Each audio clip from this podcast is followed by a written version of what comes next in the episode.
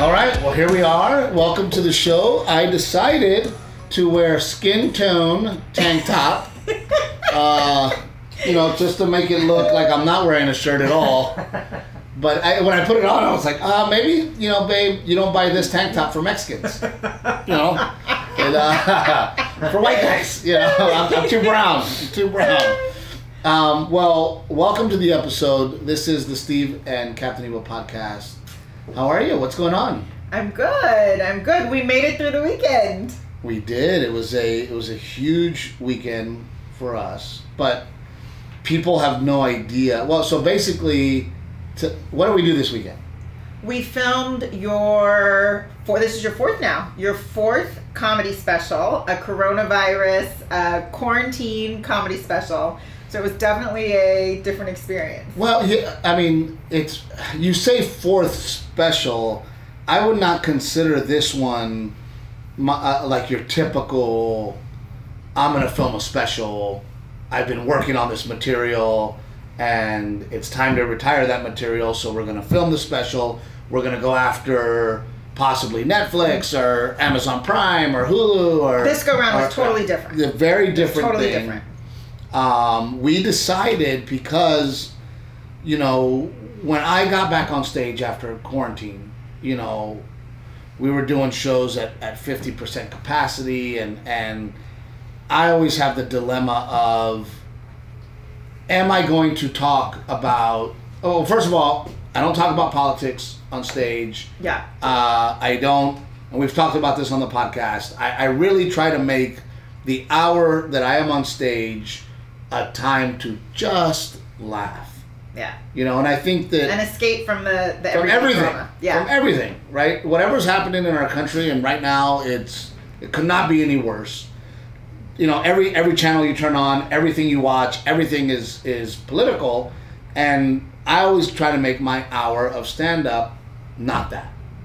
Everyday life, yeah. People are going out for a night out. They want to enjoy. They want to have a nice dinner. They want to drink. They want to laugh. Right. So when I was uh, after being on quarantine, going back on stage, my big dilemma was: Do I even want to talk about coronavirus?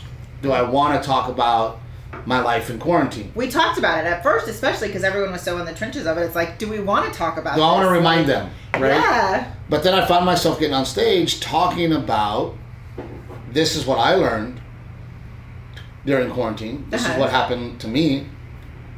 And people really seem to enjoy it. And when you realize that, well, everybody's going through it, and and you know they always say that the formula for comedy is pain equals time equals funny Yeah. right? So, you know, we were all going through it, and we all need to laugh at it.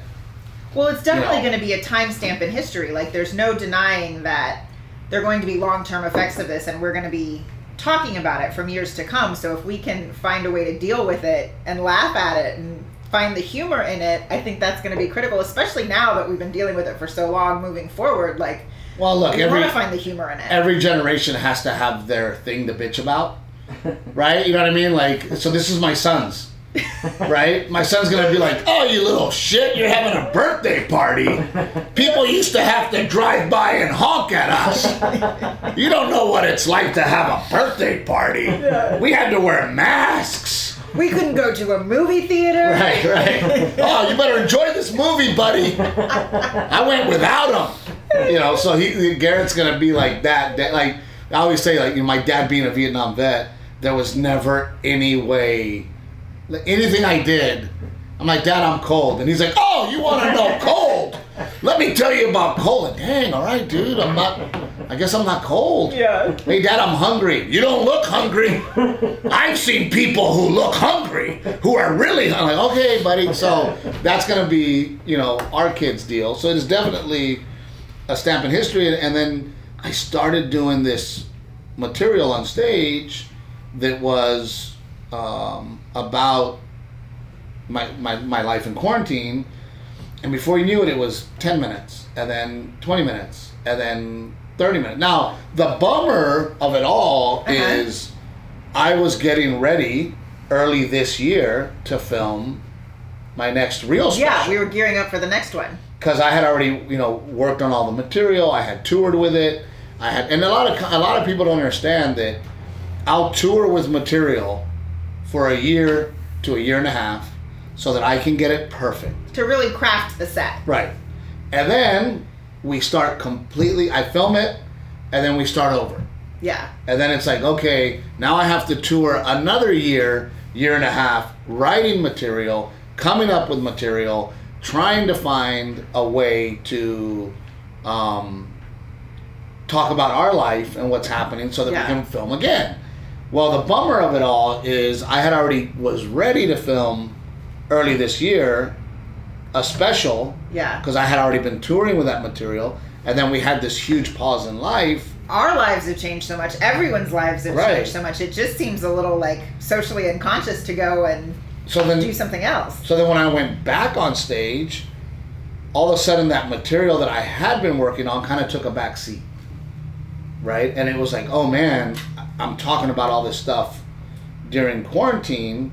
I have to find a way to, you know, put that together. And our friends here at, at Texas Crew and, and uh, studios at Fisher, we started going, okay, two things. Nobody's filming real specials. Well, because production is at a halt. I mean, so I mean, there are things that are still in production, but the rules and the guidelines, and it's just become a lot trickier Right. to actually Well, do a whole production. and And, then, I mean- the networks buying things, and Chappelle did his, and everybody tuned in, and it, he wasn't doing stand up. And I'm not mad at Chappelle. Chappelle is is beyond famous.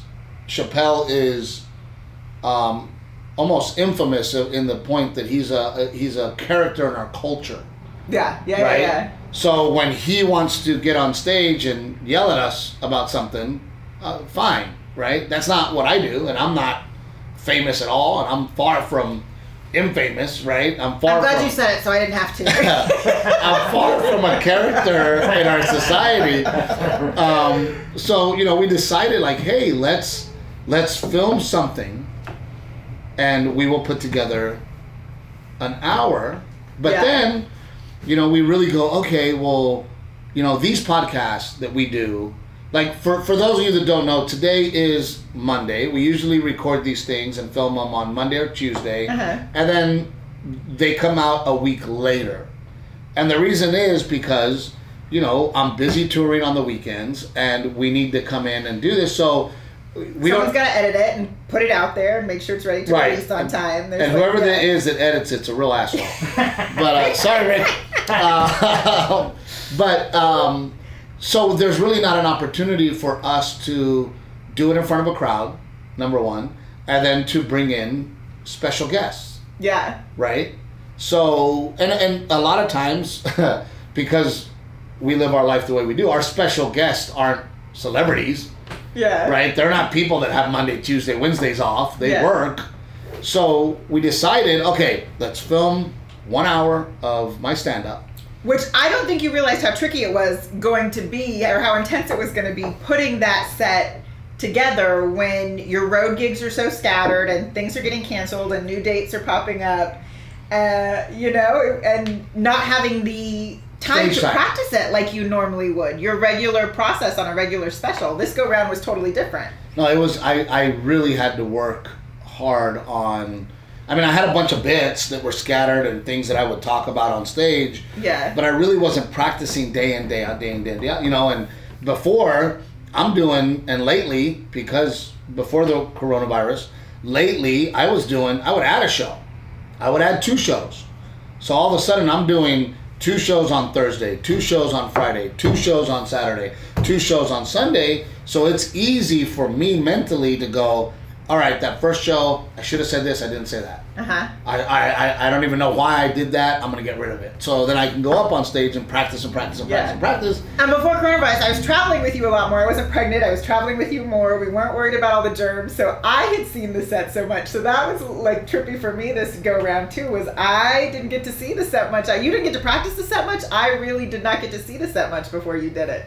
So we brought in Brian, Yeah. uh, Brian Hart, who has helped me in the past. And usually Brian would come in look at the stuff I have, and then it was it was much easier for Brian because he would just go, ah, you know, you need to put this over here, and I don't know why you're telling that story first. Tell this story last. You know, Yeah. uh, for till death, Brian was. I would open with the pregnancy story, and the Brad Garrett story Oh, for Garrett. for yeah to talk about to intro that hey we now have a kid, Uh huh. and then Brian goes no no no that's at the end. So he comes in, he kind of you know switches things around. So I would already give him a piece of work and go, okay, here's the piece of work. What do we do? And then Right. this time, and, well, and by the way, Brian's in Oxnard watching eight shows. Brian's in Ontario, California, watching Yeah. eight shows. I would fly Brian out to Vegas where he would watch show after show after Right. show after show. We'd almost have a transcript of your set by Right. the time it was done. You know. you know, and this time Brian didn't get to see any of my shows, and here we were, like, all right, I know I have this material. How are we going to tell the story, Yeah. right? So, And before I would be like, oh, you know what? That joke really makes me cringe. Do we have to do that one? And now you have no This time- idea. This time around, there was no. no idea what I was going to do. yeah. So, like, Brian came into town, um, and then I go, all right, Brian, well, you know, you can go to San Angelo with me. We did San Angelo, and then we get there, and it's like non-conducive to stand-up. Which, by the way, I always what was the venue in San Angelo? I forget. What was it, like? It, was, a it was- restaurant? no, it was an outdoor like Oh. honky tonk. Oh, oh, yeah, yeah, that's right. Wonderful place, wonderful owners. You know, beautiful place. They were very accommodating. So, uh, and I love doing San Angelo. However, I walk on stage. The stage is really high, and they put this like huge barrier between me and the crowd. So now all of a sudden, what people don't understand is like when I'm not in the in the right conditions for stand up, it makes it really hard to connect. Well, comedy clubs are designed a certain way very, for very specific reasons. Right, so I can connect. So we go to San Angelo, I get some work done, but not as much as I would like. Yeah. And then all of a sudden, my next gig is Miami, my first drive-in theater show. Which is not at all like a comedy club experience. They're like, Steve, when they when they like what you do, they'll honk. I'm like, Did what? they flash their lights? Yeah, they would flash their lights and honk. Oh my god. I mean, look, I, I enjoy, but but I wasn't able to do a bunch of new material because You can't anticipate laughs. You Right. can't like judge your timing or. So I had to do the bits that I know, I know that I know them well. Yeah. But, but I did love that, like, I could see the people in the cars in the front row, and like the wife would reach over to flash the lights for him, like, like I like that one. I like, like, but and then they honk, you know, that she'd reach over and honk for him, but um, again, not conducive to prepping for filming. Yes. Yeah, getting a set ready to film. How is it dealing with a Steve Trevino uh, before shooting? Well, like I said, usually I'm on the road with you, so I feel much more in the know. I'm not really surprised by what you're going to see on set because I've seen it a ton. Um, so usually I'm much more a critic. this go around, there was no time for that. Um, you were working with Brian constantly, but you also like just your process because you don't write anything down. It's not like, hey, Brian, let's sit and flush out this set. Poor Brian is like, hey, Brian, hop in the truck with me. Let's go put corn in deer feeders and talk about the set while we're on a ranch. Well, know? no, I, I, I write I write in my head. So if I'm stuck in my head too much, then I can't write anymore. I go crazy. yeah. So I have to have I gotta go to the ranch and, and distract myself. I gotta cut the yard. I gotta I gotta do things to get me to get loose again and to get my mind because I'll sit there and I you know I don't sleep at night and I'm doing the set in my head Yeah. over and over and over and over again. I start going crazy. So Yeah. I need I need things to do to break me away. Oh, I know. from, We do. We gone to IKEA and bought the drawers, and they were Oh, sitting in the God. garage, and I was like, Okay, sitting in the garage. She how long for how long? No, no, no, no. Just for a few. Days. No, this is my point. Is that Rick? Those damn IKEA drawers should have stayed in the garage a whole nother week. But Garrett was like, I mean, Garrett, Steve was like going crazy, getting ready for the special, and like you needed something else to do. So you're like, I have to put these IKEA drawers together today. And I was like, really? Like, you're filming a special in five days. Screw the IKEA drawers. Like, focus on the set. How hilarious is this right now? This is so funny because hey, how about don't buy the IKEA dress? right? How about say, hey, I know Steve's filming a special and he's gonna be stressed out. How about we don't buy them at all? Because she knows that I have anxiety when it comes to things not being finished in my home. I like I'm I'm not the kind of guy that can walk by boxes that need to be taken care of and No, not take I think care of them. I think you just had so much anxious, nervous energy about getting this set ready that then it So became why like, not not buy- about these? I must put the IKEA drawers So, together. so if you know that, how about, hey, I don't need to buy IKEA drawers. It was too late. We'd already bought them the week before. I wasn't. I wasn't thinking that far ahead. I wasn't thinking two weeks in advance. How about don't buy the IKEA drawers? We have a new rule in our house, you guys. No IKEA furniture. Unless they want to be a sponsor. um, no, I, I fully wholeheartedly agree. It might be one of the best decisions we've made in our dude, I, look, forward- I told. I had, but no, my biggest fight with the IKEA drawers, I kept saying, do, please, babe, do not buy IKEA. Do not. And, and it's, it's not, and, and I, I don't, I don't want to shit on IKEA. Because they have a lot of great things. Well, no, you told me have a solve lot the of great problem, solve the problem inexpensively, and I was like, you know what? I can buy IKEA drawers. I can even put them together myself. And what happened to just the Allen wrench? What? I opened the book and it's like you're gonna need a hammer, a level, a laser, and I'm like, what happened? What happened to just the Allen wrench? And then I'm putting this this thing together, and dude, I'm done putting it together. Which, by the way, took me two and a half hours. And I go like this to it, and it just like shakes. And I'm like, I go, Renee, come here. I go, I go. This is why. Look. So then, in order for it to all come together, you have to nail the particle board on the back. That's the glue. that that's that's where we're at IKEA. But I don't want to shit on them because they do have a lot of great stuff. Our, our outdoor furniture is IKEA, and I love it. Yeah, yeah, And it's very well made. But this Anyway, piece but of shit. I mean, what what should have it just snowballed into this like anger fest on the IKEA drawer. I was like, that's it, no more. Tim will put together. Road manager Tim will put together the other one. No, no, it cracks me up that Renee says anger fest. Like, what what angry is to her, like, and I'm like, she's like, you're angry right now, and I'm like, I am not angry. I'm annoyed. I'm frustrated. You don't know angry. you definitely wanted to chunk that IKEA dresser drawer. I grew up with Joe Trevino. I know angry. You don't know angry. That's a valid point. Valid Like point. Renee will be like, "Oh my God, you're so angry," and I'm like, "Why? Because I raised my voice a little bit." Like, so Anyway, so we killed a whole day of special prep because we had IKEA drawers in the house. well, and, and then my, you know, it, it's tough because again, I always try to get back to my family as soon as possible. So, literally, my show is at, in Miami on Saturday. I have to be at the airport. My flight leaves at 5:30 a.m. out of San Antonio. So I wake up at four, three, three forty-five. Yeah. and I have to leave my house at four. I get to the airport. I fly to Miami. I get to Miami. I rent a car or Uber, check into the hotel. I'm trying to take a nap. This one's got issues at home that don't need to be handled. She's calling me. Then I do the show. I get to the show, and it turned out to be a great show. However, the the um, the camera guy wasn't ready. Uh, the stage was too low, so now we're trying to figure out how to accomplish these goals. I do the show. I'm flying out the next morning at 7:23 a.m. So I'm not even gone 24 hours.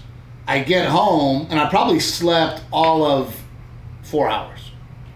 I get home and there's IKEA furniture. and then Brian's like, hey man, we're gonna work today? I'm like, no, we're not. I have to put together this IKEA furniture. I start putting it together, and then this one here's like, I'll do it. You want me to do it? I'll just do it. And I'm like, no, there's no way I'm gonna let my pregnant wife put together the IKEA furniture.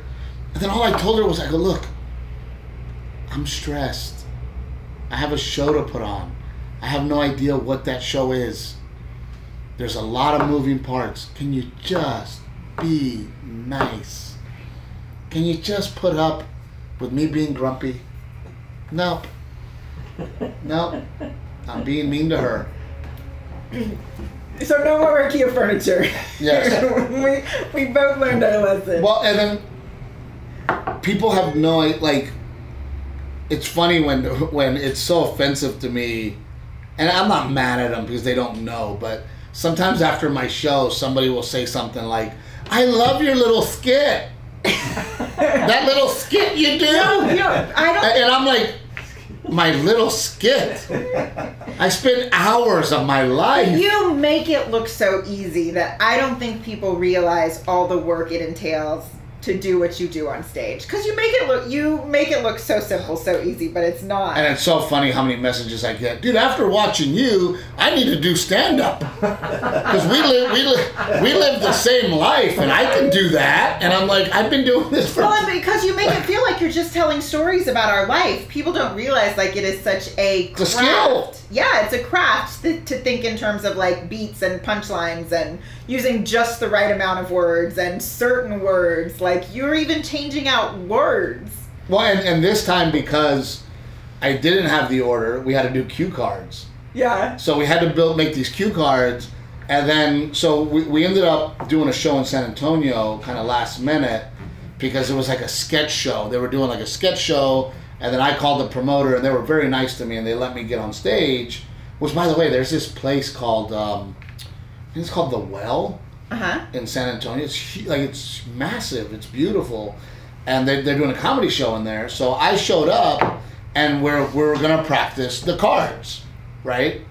Well, Renee had written them in all black, and because of my dyslexia, I couldn't read them. I I, I It just was like black and blue, and it was, and there were too many. We just we did too many bullet points per. there was too many per card. Yeah. And it was all black, and all the letters for me because I'm dyslexic, like mushed like together. So I came home. I'm like, all right, look, now we got to do the cards where there's only three lines on there, um, and then we had to do different colors to separate the the you know because I couldn't read, and it made it hard for me. So even then, we have to like work around my my learning disabilities. Yeah, no. and Well, and then the day of the show, Rick was like, "Hey, we've got you a monitor. You want to do it on the monitor?" And I was like, "No, no, no. We can't use a monitor. Like, we have cards that are color coded and very specific." And I was just so nervous for you. I'm not dyslexic. I don't know what that's like, but I was so nervous for you about transitioning from the cue cards to the monitor Well, and- the and day we- before the show. Right, and we had that discussion, you know, with Terry and, and the whole cast, uh, the whole crew. But we ended up doing the cards and having to do them in different colors. But you know, that's why I think that the more I work with Rick, he starts to understand that. Just tell me what you want me to say. I'll remember it. Yeah. I got it. I won't. I'll be like, let me put it in my You phone. know, I like I like just tell me, or even better, tell me the goal that we're trying to accomplish, and I will find a way to say it. Yeah. You know, I will, Yeah, I will, and then I'll say it three different ways for you, so that we can get what we need. Because we filmed a commercial. We did the day of the special too. Yes, we ended we up have- doing some promos we have for partnered Aztec up. Autoplex. Yep, we've been partnered up with Aztec Autoplex, Which is very exciting. Chevy dealer, um, which was so exciting. Then they they were like, hey, you know, pick a car to drive. Hey Well, guys, sorry to interrupt. It's Aztec Chevy. It's the website Yeah. is Aztec Autoplex. yeah, that's why I said Aztec Chevy. Right, We partnered up with Aztec Chevy. right.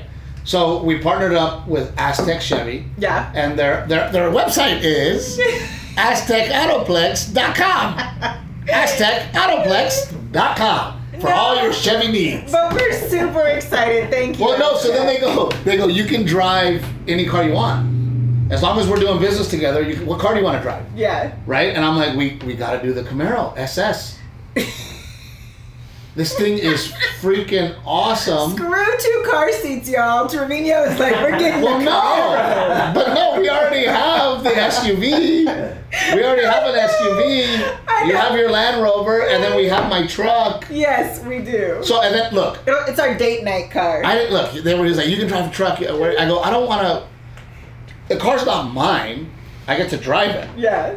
I don't want to drive around a truck that I can't use.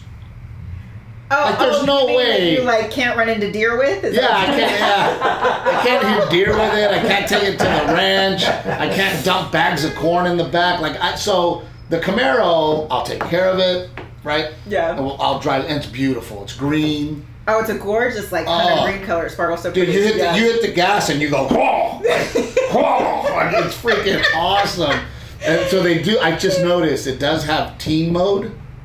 Like if you have a teen driver, Uh huh. so it won't go as fast. So you're gonna push that I'm gonna button put that for for you. I'm gonna put right- that Captain Evil mode, so my wife doesn't die. Dude, she's an aggressive driver. Like when you drive with Renee, I'm like this, and I'm in the Land Rover, like oh, pull over, I'll drive. She's a maniac. So I haven't driven it yet either. I'm excited to drive it. I don't know if I'm gonna let you. um, but it was cool because um, at the taping, Aztec Chevy sent a bunch of uh, guys over, Uh-huh. right, to the show, Yeah. and I, I couldn't wait to meet them. And you know, Rick's back there, our, our partner here, and, and they get in there, and I'm and they're from they're from South Texas, they're from Beeville, right? They're my people. Right, Yeah. they are my people, and as soon as I see them, man, I start breaking balls and I start saying things. And Rick's like, "Oh, Steve, uh, let's uh, let's tone it down. These are uh, these are our sponsor, our partners." But dude, they're laughing. They have their wives there. Like we're having a good time, and and you know, I always say like, man, you, you want to party, you party with car salesmen. These guys go hard, you know. And then one of them, like one of the car salesmen, was like, "Uh, here's my koozie," and he has like his own personal koozie. Uh-huh. And, and all the guys are like, oh, this dickhead has a koozie. and he's like, do I sell cars or not? Do I sell cars or not? so it was cool to have them there. And then we ended up also filming a commercial Yeah. them. Yeah. We did Um, some promos for them. that you got to do. And then um, we also were donated a 1973 uh, Chevy Camaro uh, for Helicopters for Heroes. So we had that there. Um, and then we just wanted, and I, um, you know, look, You from the beginning, when we were talking about putting this special on, you had a very specific idea of how you wanted to do it. You were like, "This is not going to be like any of my other specials, and I really want it to be a unique experience for the viewer." And I and and you also, well, not only did you want it to be a unique experience for the people watching it, you wanted the people who were there live to feel like it was really special and unique for them. I mean, don't get me wrong. Every every special I do, I write with with heart. Anytime, I mean, I can say a million funny things, but if it if the story that I'm telling doesn't have heart, and it doesn't have emotion, and it doesn't have sometimes a right and a wrong, you know, who's wrong in that story? Is it Steve? Is it Renee? It has to have all that. uh, It's, it's a formula that I know when I'm telling that story. It has to be special, and it Yeah. has to be real, and it has to be something that that that touches people. At least that's what I try to do. Yeah. Right. So, and over the years, it's gotten more personal and more real. And, you know, after Relatable, I was like, oh man, I need to give Renee more of a voice. So when I did Till Death, you had more of a voice. You Yeah. know, There was we- a giant painting on the stage. Right. but when but when we did relatable, I always wanted to make sure that it was family. You know that people got to meet my real family. Um, you know when we did Rancho Grande at the end with Roger Creager and and everybody came up and and danced. hmm You know I wanted people to meet my family and to see Yeah. my family. Right. So then when Till Death came around, you know we brought you on stage and it was hey here's my beautiful wife, the Captain Evil herself and it's just it has continued to progress and and this special is more than special because we get really personal and really open. And for the first time I wrote a show and we'll see if it works but I wrote a show that is not full of laughs. You know my goal when I film a special is it's laugh laugh laugh. So Yeah. that you're you're overwhelmed with laughter and that you go god that's the funniest special i've ever seen. At least Yeah. that's my goal right? Um, but this one I, I go you know what this is an opportunity for me to to get even more personal and more real and more honest Yeah. and to even take a moment to settle in, right? And then Oh, but the people in the audience loved it. The people who were there loved it. and you know to be able to bring in the characters that we've all been talking about lately and and have grown to love right like um, miss dora. Yeah, Right. your mom came on stage for that. Oh, my Because we God. did. So people know there's it's like 40 minutes of stand up. yes mom, mom came with us. Mom come say hi real quick. Very quickly. This is my beautiful mother miss dora. Where are you at miss dora? Come over here. She's over there going no. Just say hi. Come over here. Just say hello. Look into that camera right there Hi, everybody. Now, Miss Miss Dora's the only one that has a, a look at her look at her mask uh, accessory. necklace. Her I love you, Mom. necklace. Love you. You look beautiful. Thank you. Uh, hey, real quick, this is our original sponsor. What? Where are your eyelashes? What's it called? Foxy, Loud, lady, loud. Foxy Lady Eyes by Dora. I love you, mom. I love you.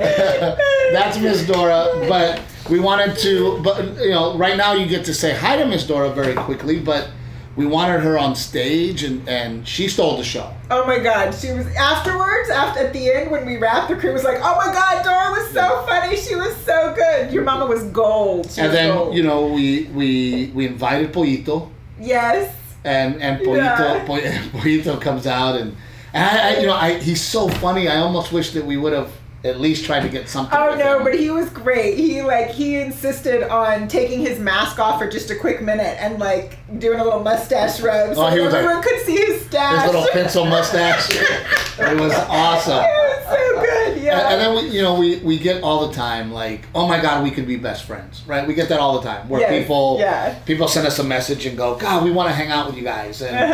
and you know, I wonder what it's like to to be friends with Stephen Captain Evil. So we invited.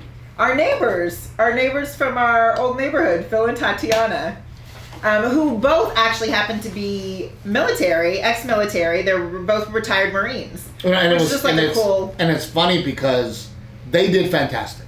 They really did a great job, and and because our idea was, what is it? I, I I wonder what it's like to live next door to us, Yeah. right?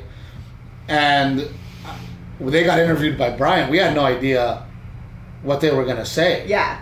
you know. And I told him like, don't hold back, right? Uh-huh. But it's so funny because those cameras turn on, and all of a sudden, like they change. like people change when cameras go on. They definitely were not, you know, the the Phil and Tatiana that that when we're in the backyard having drinks and talking shit. Well, you it's know. nerve wracking, baby. If you've never done, I mean, you asked our neighbors to like everyday normal people to come on a stage, and there are chairs.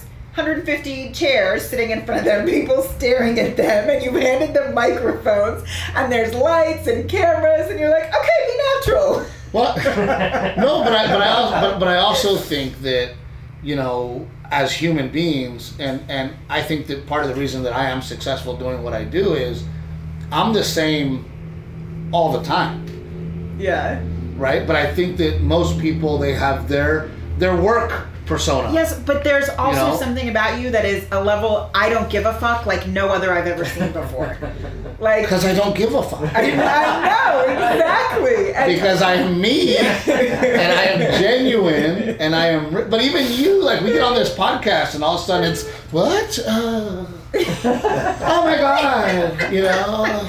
Just I because was- I'm nicer to you on the podcast. Oh my God, yes. doesn't mean that I'm I wish we could have cameras follow us around. Period. Just all the time. Terry, can you just live with us in the back seat so that she can always, like, hell no, I'm not saying that for that. so she can always just be nicer. And, she, and by the way, you're not even. Oh, and then and then uh, we also wanted to take um, you know involve the audience into it. So. Yeah. Oh, and then, oh my God, I, I'm saying Miss Doris stole the show. She did not.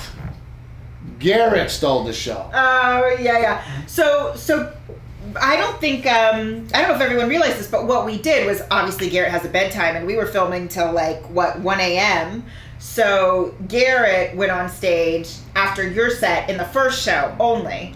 And then we did the podcast because that was its own monster. Well, After the second show, we taped it. And here's a little bit about how the sausage is made. For those of you that don't know, we, you know, every special I do, we record two shows, two separate audiences, and then we end up in the edit room combining the two shows. But but to give you credit, you are such a pro that What?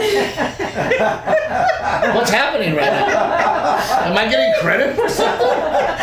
Holy shit. See, I love the podcast. I love it. no, to give you credit, you are such a pro that for most of your specials, I'm not sure about the first one because I wasn't in on that process, but for Relatable Until Death, we really worked off of one show. One and it was just like little snippets Little things, from yeah. the other. Very little or great audience reactions. Like in um Until Death, a peacock went off outside and you like spontaneously in the moment responded to it and it was hilarious. But that was in first show. That was in the first show. So we just took that little piece from the first show. It had, really had, didn't have anything to do with your performance, but we just loved it. Took it from the first show and put it in the second show. So, and then a lot of times, you know, if you really pay attention as an audience member when you watch specials, you will see that the if you're paying attention to the audience, they'll change.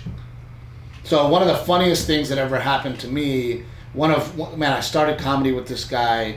He's one of my best friends. I miss him. We haven't seen each other in a long time. Joe Fox. So, Oh, Joe Fox and I started. By the way, look him up. Fantastic comedian. Joe Fox and I started comedy together in Dallas, and our our mutual friend, who you know too, Marvin, had got us. A, uh, uh, we were and one of my first TV appearances was BET Comic View, because back in the day, BET Comic View was a big thing, and uh, and I told Marvin, I go, I got to do it with with Joe, right? So you know we were all homies, and then so me and Joe Fox are doing it, and we couldn't wait to see our episode, and then Joe Fox is performing. They cut to an audience shot, and Joe Fox is in the audience. like Joe's Joe's laughing at himself, and me and Joe were like, "Oh my god, dude!" Like they used your shot, right? So you know, just so people understand how it works. So yeah, the biggest dilemma was for us is we wanted Garrett to perform. yeah. And we wanted, uh, by the way, this tuxedo, a little tuxedo. yeah. He got a little tuxedo. His little And tuxedo. that is all him, y'all. He picked that out and he like puts it on and he just has a little swagger when he wears it. That's So he performed first show, Uh-huh. and then after that, we do the podcast. Is what they'll see, Yes. but they don't realize that it was. You know, you guys will know that. We had to turn the over the room, clear out all that audience, get a whole new audience in, reset So, chairs. but that's the thing about this special. When you get it, you don't have to watch the podcast as well. If you want to just watch the stand up, that's what we're starting with. That's Yeah. what we're opening with. It'll end with Garrett on stage and me and you. yeah. And then, which by the way, I you know we've really turned this into a, a family affair. What I do, you know, you're Yeah. involved now much much more. Um, you really didn't get to produce this one. I was gonna say this time was interesting for me. I was involved much more in that I was in front of the camera much more this go around. But from the the crew side of things, I was I was not. I think you know we just decided I'm pregnant and that's a heavy load this go around as it is. So I was not as involved in the production side this go round. You weren't involved with anything but your hair, your makeup, and that's what Renee was involved in. She wasn't involved with anything else. Um, and then you know we. Say, sorry to jump in. I will say, Renee, you gave us the best production tip when we were framing Steve up. You're like, yeah, just put it right under his tit. Renee said, "Put it under his." Wow, babe, thanks. Well, and then and then just so you know, Rick, I have a real issue, and and who knows where it comes from, but I have an issue of like secrets. I don't like people talking behind my back, right? And it, it bothers me. So several times Friday, you and Rick and Brian were having these little whisper sessions, and I get really insecure.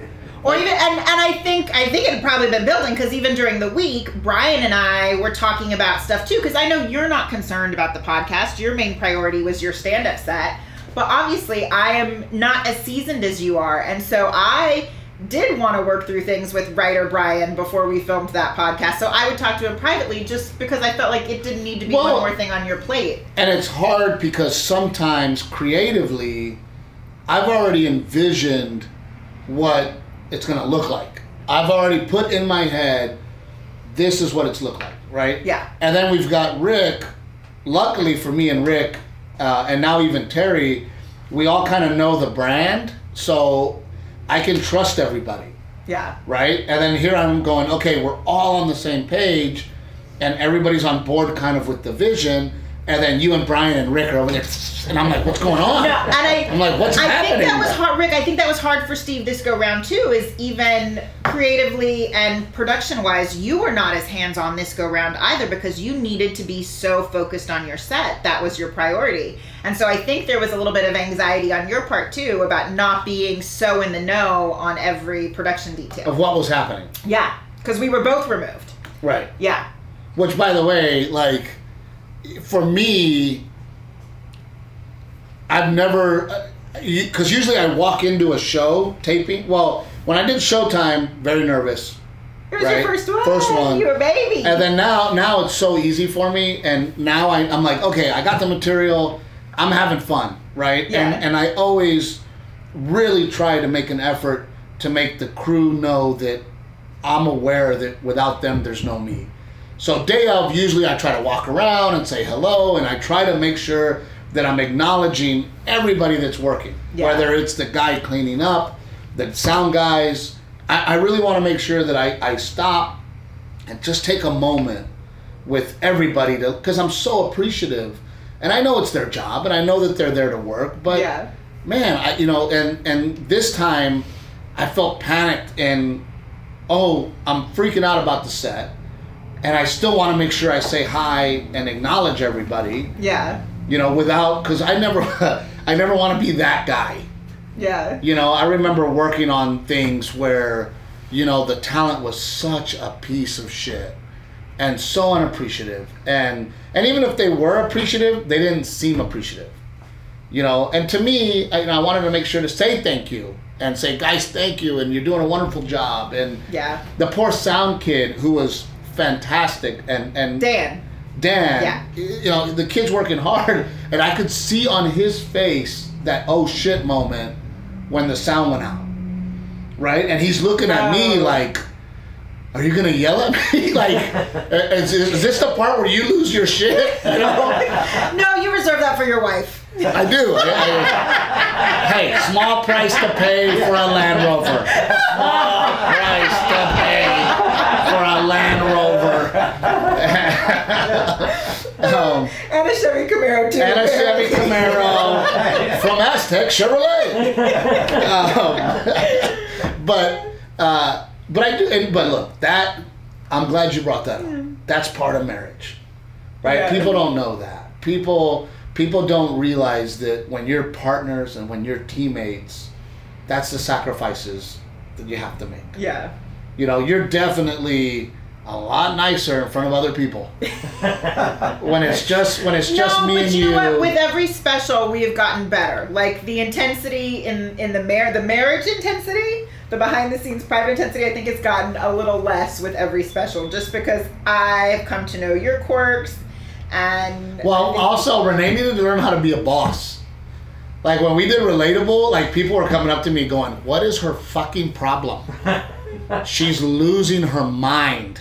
Because you were like, "Rrr, rrr, ah, ah, and this has to happen, and why aren't you doing this, and why aren't you doing that, and oh my god, and, and then my sister's like, what's what's going on? I just want to sit down and watch the show. Renee's freaking out, you know. uh, and then the the funny part about that is people, people But want also, in my defense, on relatable, I was working seven people's jobs because we just didn't. In her defense. we didn't have. Yes, we always in her. Defense. It was a different. It's it, it also has gotten progressively easier as Well, but, but it's also board. funny how people treat me.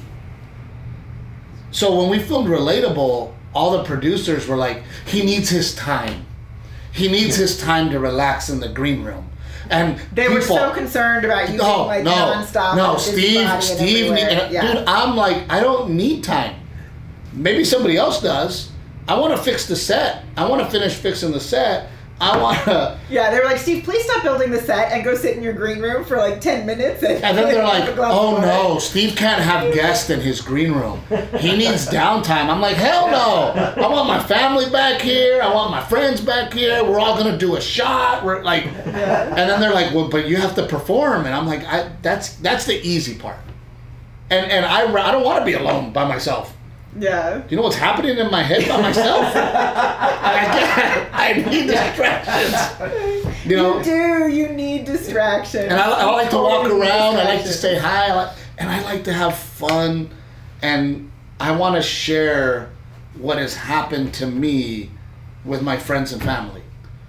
You know, when when I have friends and family hanging out at the studios at Fisher, which is VIP, it feels so An amazing badass facility. Yeah. right Yeah. so i want my friends and family that that work everyday jobs to come and experience what i get to experience almost every day you know which by the way it's always their drunkest like when right like people people get around free booze and the free food backstage and the excitement of a shoot and they're and they're just a freaking mess Yeah, but for this show, because it's COVID and coronavirus and all the different regulations, we couldn't have booze at this. That was another thing that was different about this go round. There was no booze. yeah and i'm funnier when you're drunk I'm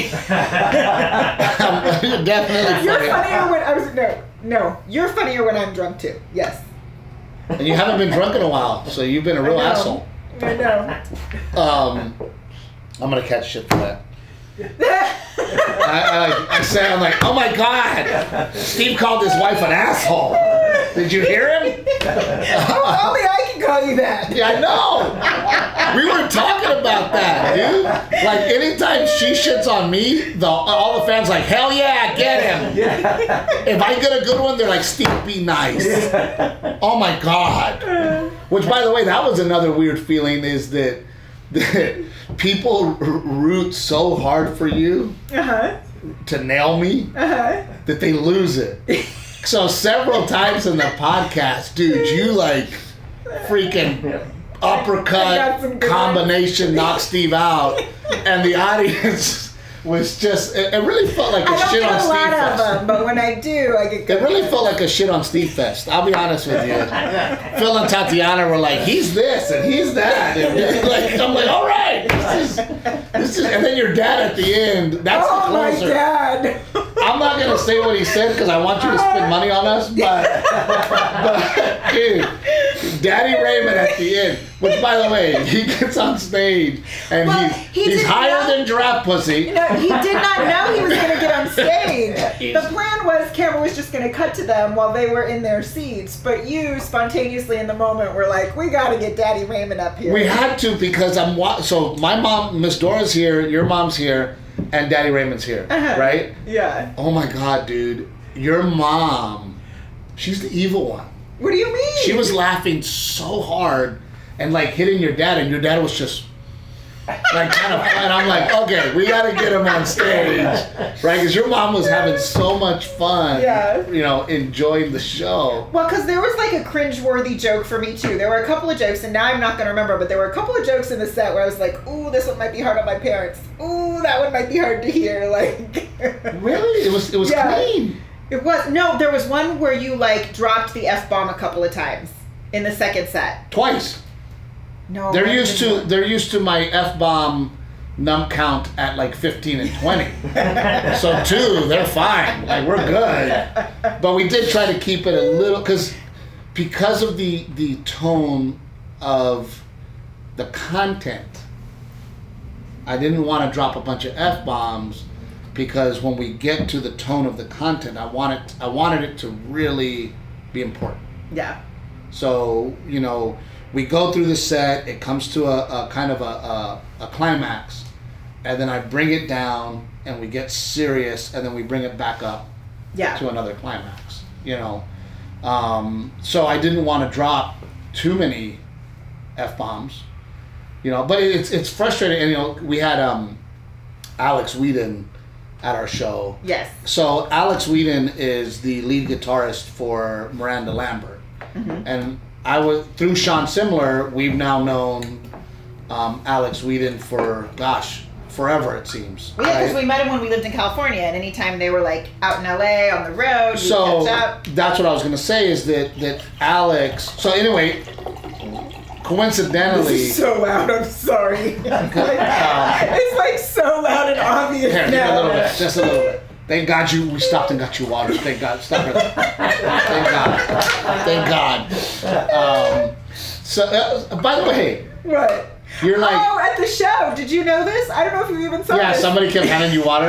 In the audience, as we were walking off stage, a lady handed me a giant jug of water that she brought me. Which, by the way, you were like, "Well, I want my own bottle of water so I don't stop the show." We just stopped the show for your pouring. But I mean, we don't have to say cut. Go to the water fountain, fill up your cup. So what were we talking about? I don't know. You got me completely- We, we stopped the show with the water. Yes, you see, you screwed up the show anyway. Somehow it's my fault. Um, you know what we're gonna do? Hold on. We're gonna have to separate this into two different episodes. All right, because we're going too long. Captain Evil won't shut up. Me? You're the one who won't stop talking. I was trying to get some stuff out of you. Anyway, watch both episodes. Thank you so much. Please like it and share it, and make sure you watch next week too. Yes, what she said.